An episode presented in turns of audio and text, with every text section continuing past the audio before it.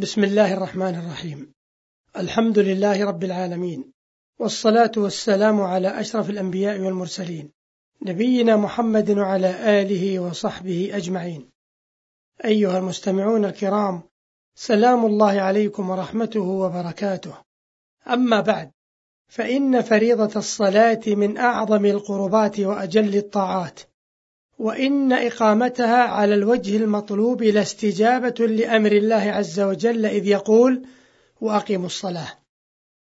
والحديث ها هنا سيدور حول قوله تبارك وتعالى: وأقيموا الصلاة.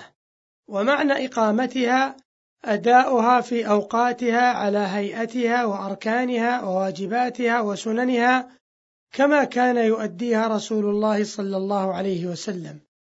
وإذا أقامها الإنسان على الوجه المطلوب حصلت له ثمرات عظيمة وفضائل جمة. وإن استحضار تلك المعاني لمن أعظم ما يعين على إقامة الصلاة وفيما يلي ذكر لشيء من ذلك. أولا أن إقامتها سلامة من الاتصاف بصفات المنافقين وسلامة من الحشر مع فرعون وقارون وهامان وأبي بن خلف فمن ترك الصلاة حشر مع أحد أئمة الكفر من هؤلاء كما ثبت عن النبي صلى الله عليه وسلم. ثانيا أن الصلاة قرة للعين وفرح للفؤاد. قال النبي صلى الله عليه وسلم: حبب إلي من دنياكم النساء والطيب وجعلت قرة عيني في الصلاة. رواه أحمد والنسائي والحاكم وقال هذا صحيح على شرط مسلم ولم يخرجاه ووافقه الذهبي. قال ابن القيم رحمه الله معلقا على هذا الحديث فأخبر أنه حبب إليه من الدنيا شيئان النساء والطيب. ثم قال وجعلت قرة عيني في الصلاة وقرة العين فوق المحبة فإنه ليس كل محبوب تقر به العين وإنما تقر بأعلى المحبوبات الذي يحب لذاته. وليس ذلك إلا الله الذي لا إله إلا هو. إلى أن قال رحمه الله فالصلاة قرة عيون المحبين في هذه الدنيا. لما فيها من مناجاة من لا تقر العيون ولا تطمئن القلوب ولا تسكن النفوس إلا إليه والتنعم بذكره والتذلل والخضوع له والقرب منه. ولا سيما في حال السجود. وتلك الحال أقرب ما يكون العبد من ربه فيها. ومن هذا قوله صلى الله عليه وسلم يا بلال أرحنا بالصلاة. فأعلم بذلك أن راحته صلى الله عليه وسلم في الصلاة كما أخبر أن قرة عينه فيها. فأين هذا من قول القائل نصلي ونستريح من الصلاة؟ فالمحب راحته وقرة عينه في الصلاة. والغافل المعرض ليس له نصيب من ذلك بل الصلاة كبيرة شاقة عليه إذا قام فيها كأنه على الجمر حتى يتخلص منها.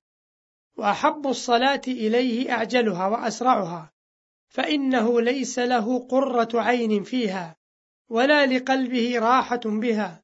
والعبد إذا قرت عينه بشيء واستراح قلبه به فأشق ما عليه مفارقته. والمتكلف الفارغ القلب من الله والدار الآخرة المبتلى بمحبة الدنيا أشق ما عليه الصلاة وأكره ما إليه طولها مع تفرغه وصحته وعدم اشتغاله. انتهى كلام ابن القيم رحمه الله. ثالثا من ثمرات إقامة الصلاة على الوجه المطلوب أنها نور في الوجه. وقوة في القلب وأنها منشطة للجوارح.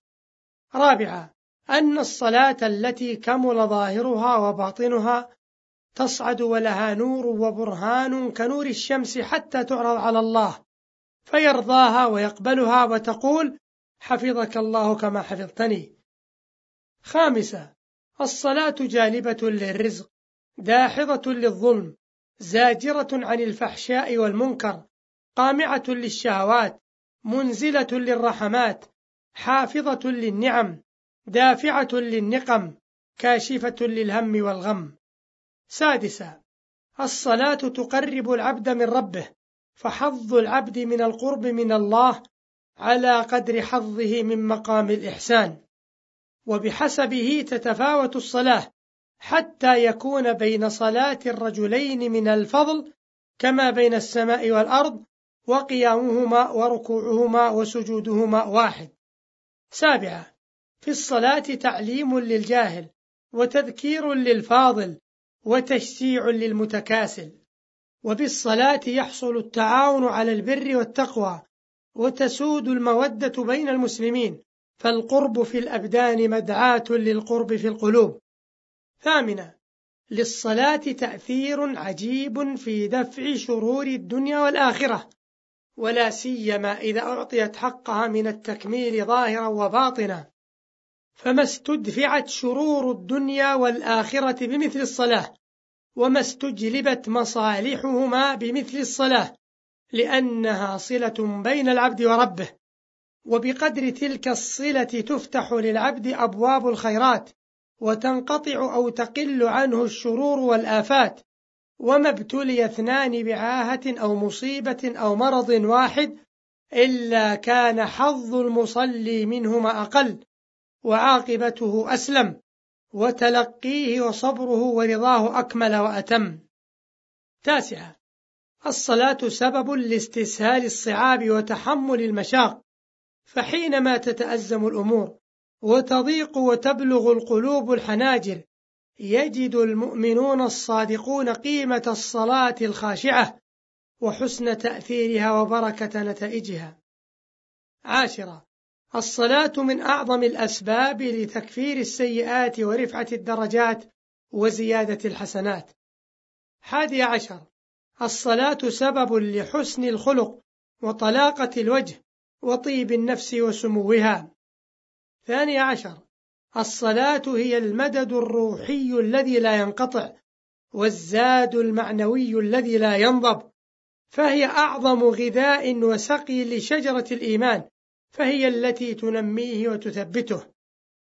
ثالث عشر المحافظة على الصلاة تقوي رغبة الإنسان في فعل الخيرات، وتسهل عليه فعل الطاعات، وتضعف أو تذهب دواعي الشر من نفسه، وهذا أمر مشاهد محسوس، فإنك لا تجد محافظا على الصلاة فرضها ونفلها إلا وجدت أثر ذلك في بقية أعماله.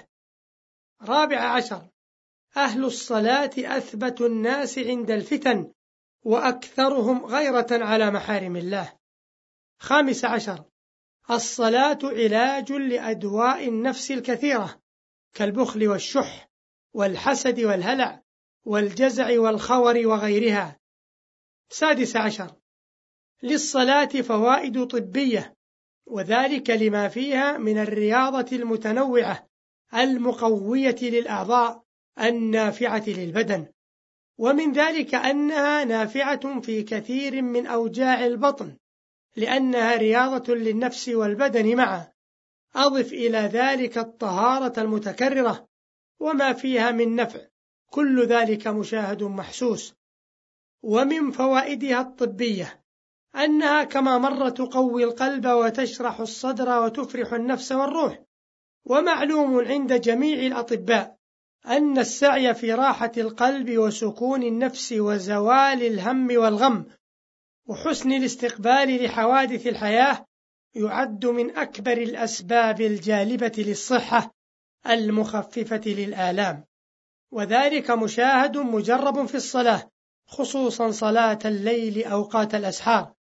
ومن الفوائد الصحية التي تحصل بالصلاة ما أظهره الطب الحديث من فوائد عظيمة للصلاة وهي أن الدماغ ينتفع انتفاعا كبيرا بالصلاة ذات الخشوع. كما قرر ذلك كبار الأطباء في هذا العصر حتى من غير المسلمين. ولعل هذا سر من أسرار قوة عقول الصحابة ومن تبعهم بإحسان.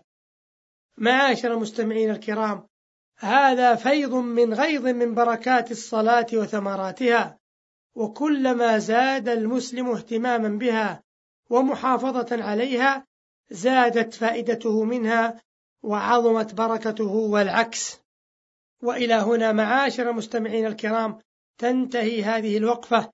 التي دارت حول قول الله تبارك وتعالى وأقيموا الصلاة. اللهم اجعلنا من مقيم الصلاة وممن يجدون قرة عيونهم بها. وصل اللهم وسلم على نبينا محمد. والسلام عليكم ورحمة الله وبركاته.